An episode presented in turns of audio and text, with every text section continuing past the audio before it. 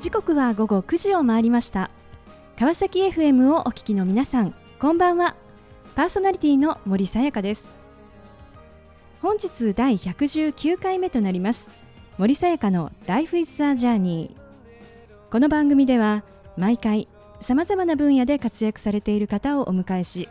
人生を振り返っていただきます。前回は合資会社小泉工事屋代表小泉悟さんにご出演いただきました。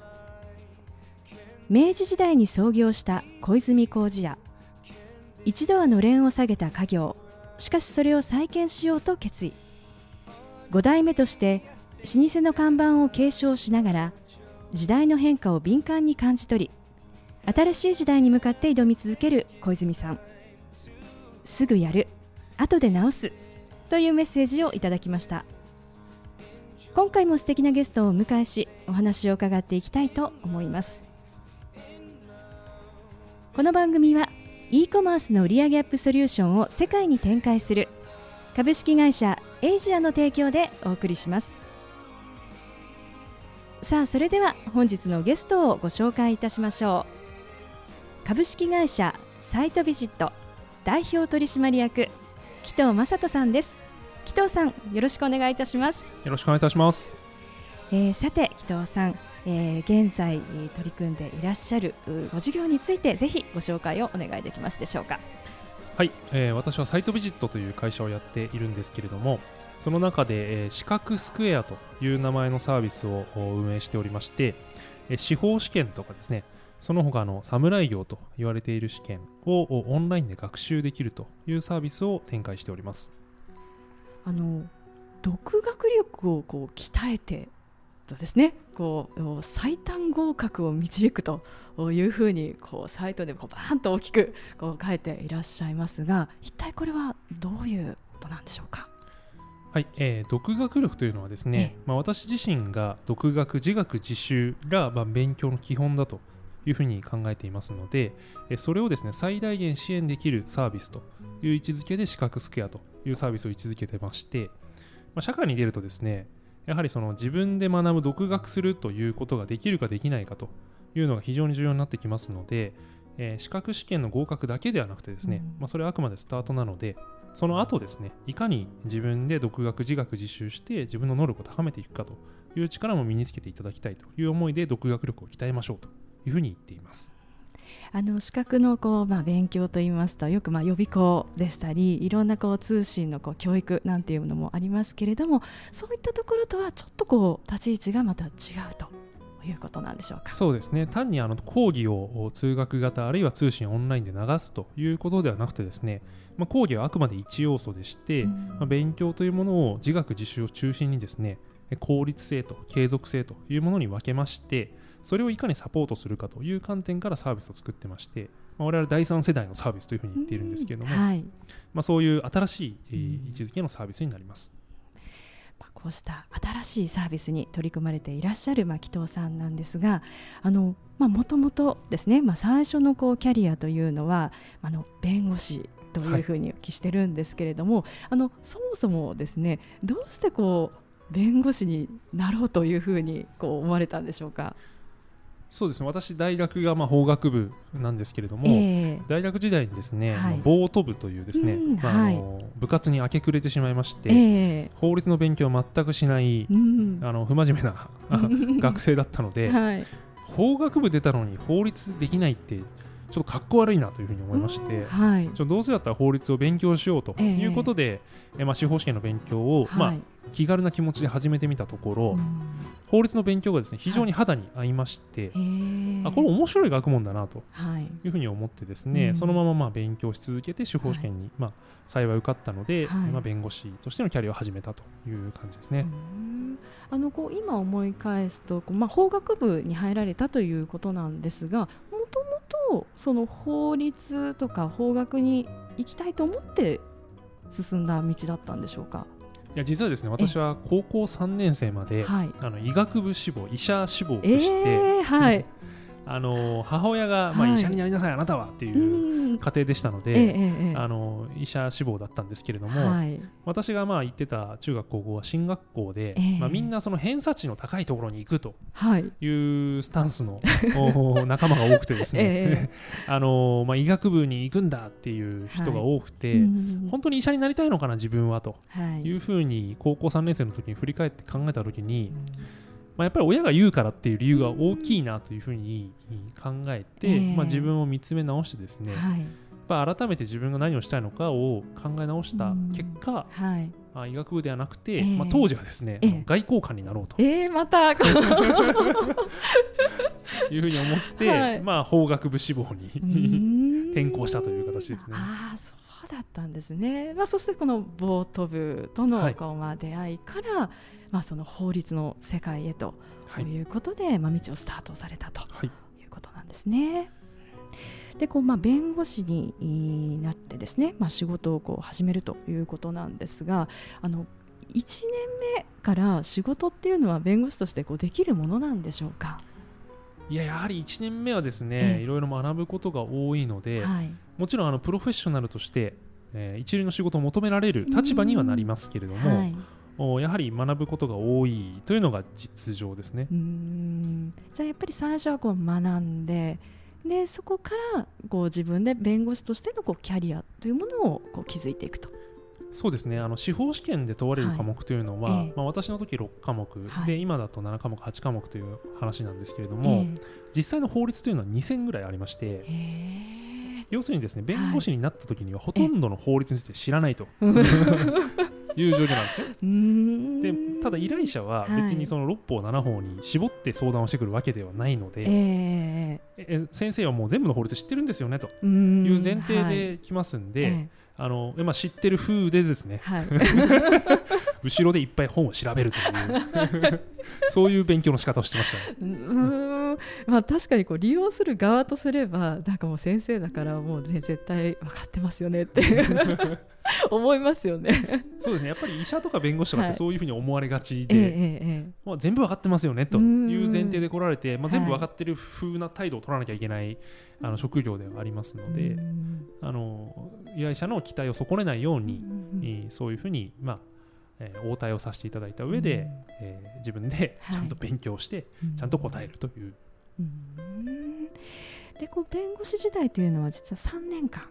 ですね、はい、こうあり、えー、そのなんとですねその次は全く違うこう分野に転身をされるということなんですが、はい、まあ、なぜですねこう違うこう分野に行こうというふうに思われたんでしょうか？はいえー、転身したのはですね、まあ、政府系の投資ファンドというところでして、はい、まあ、大きなお金を企業に入れてですね、えー、投資をして、えー、なんとかリターンを得るというような仕事なんですけれども、まあ、弁護士時代に、まあ、いろんな会社様とお仕事をさせていただきまして、はい、まあ、中でも非常に面白いなというふうに思ったのが、ええ、いわゆる中小企業ベンチャー企業と言われている、うん、そんなに大きくない企業のお仕事でして、はい、まあ、そういった企業とお仕事をする際というのはですね社長の方があの前面に出てご相談をしてくるので、うんはい、まあ、そういう方と1対1の対応をしている中でやっぱりその経営の意思決定に近い現場で自分が入れるというところに大きな、うんやりがいを感じたというのがまずあります、はい、ただ一方でその経営者の方と対峙している時に自分が法律しかわからない、えー、やっぱり幅の狭い人間だなというふうに当時感じまして、はい、いろんな側面からその経営というものあるいは法律というものを見られるような人材になりたいなというふうに思いまして、まあ、当時友人に誘われてですね、はい、その政府系の投資ファンドに転職をさせていただいたというような経緯がございます。その後のお話とても気になります。後半も引き続きお話を伺っていきたいと思いますがさてここでゲストの方の意外な一面を探ることを目的にこんな質問をさせていただきます。今紀藤さんが興味関心を持っていることを教えてください。今興味関心を持っていることはですね、はい、ソニーですね。ソニー。うんそれは一体なぜでしょう？今ここでつけてるヘッドホンもソニーですけれども。そうですね。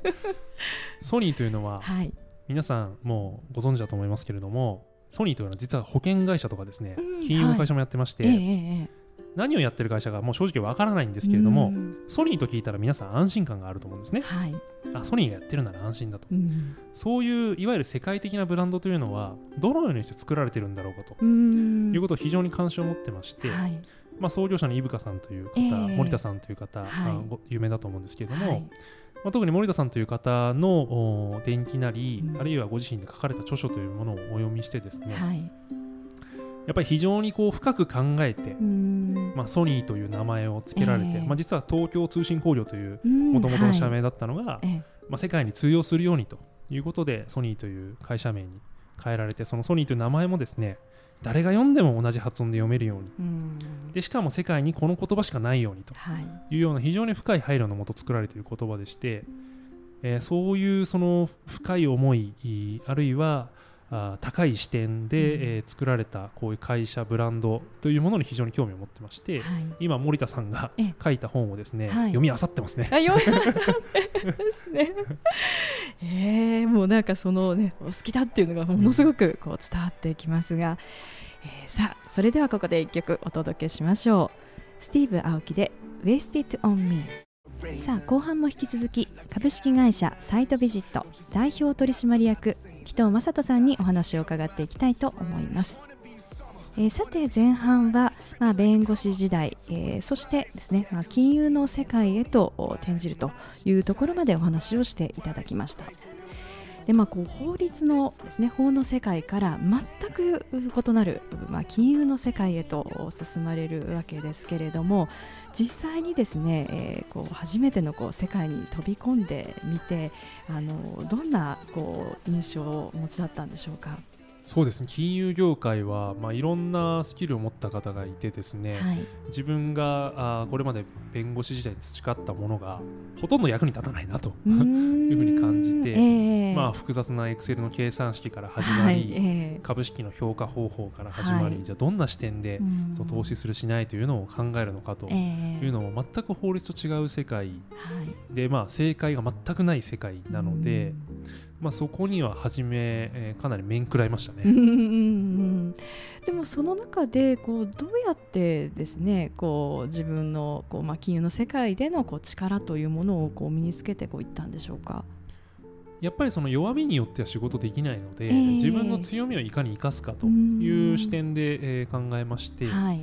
まあ、法律が出てくる場面というのは随所に当然投資の中でもあるんですね、はい、例えば典型的には投資契約を結びましょうとい。う場面でもそうですし、はいえ。ー、じゃあ新しいビジネスをやりましょうという時には必ずじゃあ法律に引っかかるのか引っかからないのかということを考えるということにもなりますので、はい、まあ、そこではやっぱり私のこれまで、え頑張ってきたスキルというのが役に立つので、そういうものを生かして仲間に認めてもらいつつ、苦手な部分については、えー、その強みをアピールしたあの代償としてですね、仲間に教えてもらうと、はい、これどうやって教えてよっていう、はい、まあ、いろはの意みたいなところをですね、あのレクチャーしてもらいながら、あの自分の弱みを補完していったというのがありますね。そんな中でですねこうどんなふうにその先のこうご自分のキャリアというものを当時こう考えていらっしゃったんでしょうか、えー、金融に行った当時はですね、えー、一流の弁護士になりたいとい。うふうに思って、はいえ。ー、まあ、弁護士事務所として独立するか、はい、まあ、どこかの弁護士事務所に再度就職させていただくかっていうことを考えていたんですけれども、えー、金融の仕事を進めていくうちにですね、はい。まあ、いろんなベンチャー企業の方と、はいえー話をする機会に恵まれまして、はい、でその方たちがですねやはりその非常に面白いありていに言ってしまうと面白いという言葉になるんですけれども、えー、やっぱり視点が通常の人と違って、はい、でしかもその途方もないことを言うわけですね。もう世界を変えるんだと。はい。で例えばあるバイオベンチャーという、えー、まああのなんですかね、薬を研究するベンチャー企業の方が言っていたのは、まあ、この薬が承認されれば人類が一歩前に進むんだと、うん、いうことですね、はい、本気で言ってるんですね。もう55歳ぐらいの方なんですけれども、えー、その方がもう目をキラキラさせてですね、このタンパク質とタンパク質がこうなったらこうなるんですみたいな話をですね僕は全然わからないんですけども、はい、あの本気で目を輝かせて言っているのを見まして、あこういう人たちすごいかっこいいなっていう純粋に思ったんですね。えー、で私がその時思ったのは、こういう人たちみたいに自分もなりたいなと。はい。いうふうになってよしじゃあ弁護士事務所ではなくて、はい、えー、起業するという選択を取ろうというふうに考えたというのがあります。そこがこう、まあ、起業を志す、まあ、こう原点になるところだったと。そうですね。うん。ですね。でもこういざこう起業しようというふうに思ってすぐにこうできたんでしょうか？いやもちろんやはり起業したいっていう人がたくさんいる中で、えー、起業する人が少ないことからも分かるようにですね、はい、起業したいと起業するの間には天と地ほどの差がありまして起業したいと思うのは自由なんですけれども、はい、自由に起業できるわけではないので、えー、その部分のギャップを埋めるのには非常に苦労しました。例えばどんなふうなことをして紀藤さんはそのこうギャップを埋めていったんですか？そうですね。もともとその何か自分に課題感があって、えー、それを解決するために起業するという方もいらっしゃると思うんですけども、その方は多分事業モデルを考えるってことはあんまりしないと思うんですけども、えー、私の場合はまずじゃあ起業しようというふうに考えた後に何をしようかなというふうに考えたんですね。でまず自分の好きなことからやろうというふうに考えて、えーはい、当初は旅行とか読書とか、はいさっきもソニーというふうに言いましたけども、えそういうまあ本が好きなので、はい、じゃあ本の作者の方に会えるサービスとか面白いんじゃないかみたいなことを考えたりとかして、はい。まあ、いろんなアイデアを多分累計で100個ぐらい考えたと思うんですけども、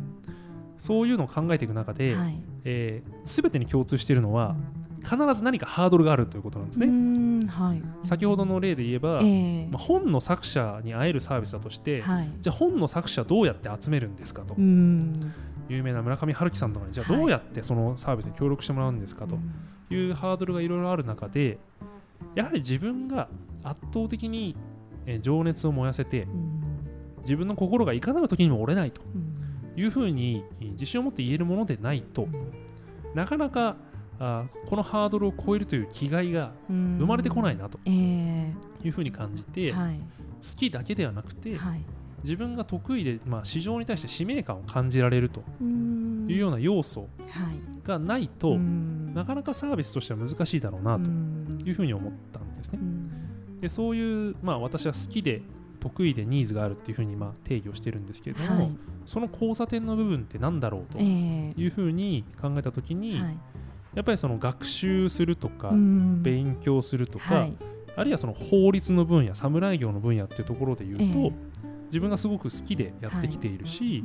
はい、社会に対して自分が与えられる価値も一定程度あるというふうに考えたので、まあ、その部分で起業しようという形に絞ってですね、えー、そこからまあ今の資格試験をオンラインでっていうようなアイデアにたどり着いたというような形ですね。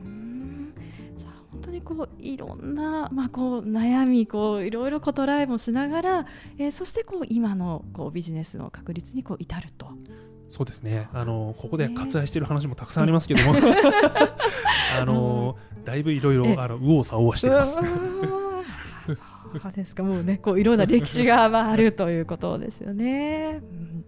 でまあ、今ですね、まあ、こう起業されて今いらっしゃる中でこう今に至るまでにですねこう転換点になった部分っていうのはこれはどんな場面だったんでしょうか？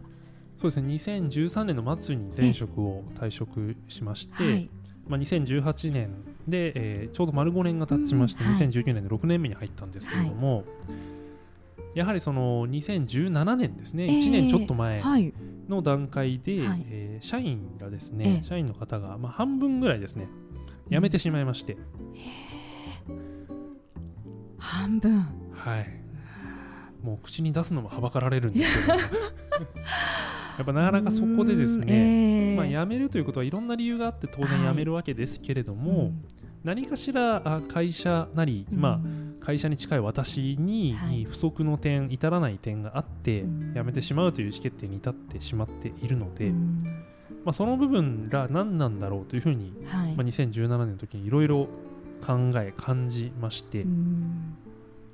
やっぱりその自分に何か至らない点があるからあこうなっているということを前提に、はい、自分がどう行動したらこの状況を、まあ、打破できるんだろうかと、えー、いうことで自分の組織なり会社運営なりっていうものに対する考え方を、はい、まあ、大きく転換したっていうのがありますね2018年の初め頃からですね。こう周りの方へのこう働きかけつまりそれはまあ自分の行動一つでこう変わっていくんだということなんでしょうか？そうですね。やはり私が運営しているようなベンチャー企業ですと、私の一存でかなり会社の方針運営というものが変わっていきますので、はい、その会社が変わることによって社員が感じるものも変わりますので、当然その社員の意思決定なり、まあ、働きがいなり、まあ、熱意なりエンゲージメントなりそういうものも変わっていきますので、はい、まあ、そういうのを期待してですね、いろんなアクションを取っていっているということですね。えー、そしてこう今こう歩みをまた進めて、えー、いらっしゃるわけですが、えー、これからのですねこう紀藤さんのこう挑戦という意味ではどんなことをこう描いていらっしゃるんでしょうか？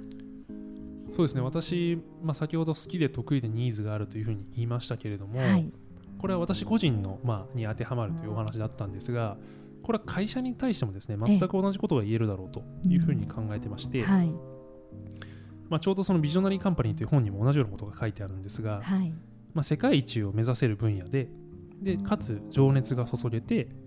で経済的にも回るようなところのその交差点に集中して事業を運営していくことがビジョナリーカンパニーグレートな会社になることの、まあ、必須条件なんだというようなことが書いてある部分がありまして、はい、まあ、それって何なんだろうというふうに考えた時に、えーはい、やっぱりその法律の分野でやっぱり自分は情熱を注げるなというふうに考えているので、はい、まあ、法律の分野で世界一の会社を作ろうというふうに今考えていまして、私個人の目標も、会社の目標も今そこに置いてます。さあこの番組ではゲストの皆さんに必ずお聞きしている質問があります。紀藤さんにもお伺いさせていただきます。これから自分の夢を実現しようと考えている方々へ背中を押すメッセージをお願いいたします。私はですね32歳の時に起業をしたんですけれども早ければ早いほど起業するタイミング早ければ早いほどいいなというふうに考えています。え社会で活躍している方であればあるほどですね年齢を重ねるごとに背負うものあるいは起業する際に失わなければいけないものが大きくなっていきますので、えそれがですね、え大きくなる前に起業してしまうのが起業へのハードルが最も低くなるなというふうに考えてますので起業したいと思ったら今がそのタイミングですので迷われている方はですねぜひ力強く確信を持って起業していただければというふうに思います。素敵なメッセージをありがとうございました。ということで本日は改めまして株式会社サイトビジット代表取締役紀藤正人さんにご登場いただきました。紀藤さんありがとうございました。ありがとうございました。さあそれでは最後にもう一曲お届けしましょう。トロイシバンアリアナ・グランデでダンス・トゥ・ディス森さやかの Life is a Journey いかがでしたでしょうか？開成高校から東大弁護士政府系ファンドへと進む中多くのベンチャー企業の経営者との出会いから起業を志し資格スクエアを立ち上げた紀藤さん。自分が何者になるか多くの選択肢があったからこそ自らのキャリアに悩み続ける中今まで積み上げてきたものを壊しリセットする勇気も持って起業したのだと思いました。法律の分野で世界一の会社を作る。自らの夢に向かって情熱を注ぎ挑み続ける紀藤さんに私も刺激をもらいこの2019年目の前の仕事に全力を注ぎ力強く歩んでいこうと思います。次回はどんな素敵なゲストの方が来てくださるでしょうか。来週もまたこの時間にお会いしましょう。今日も一日お疲れ様でした。おやすみなさい。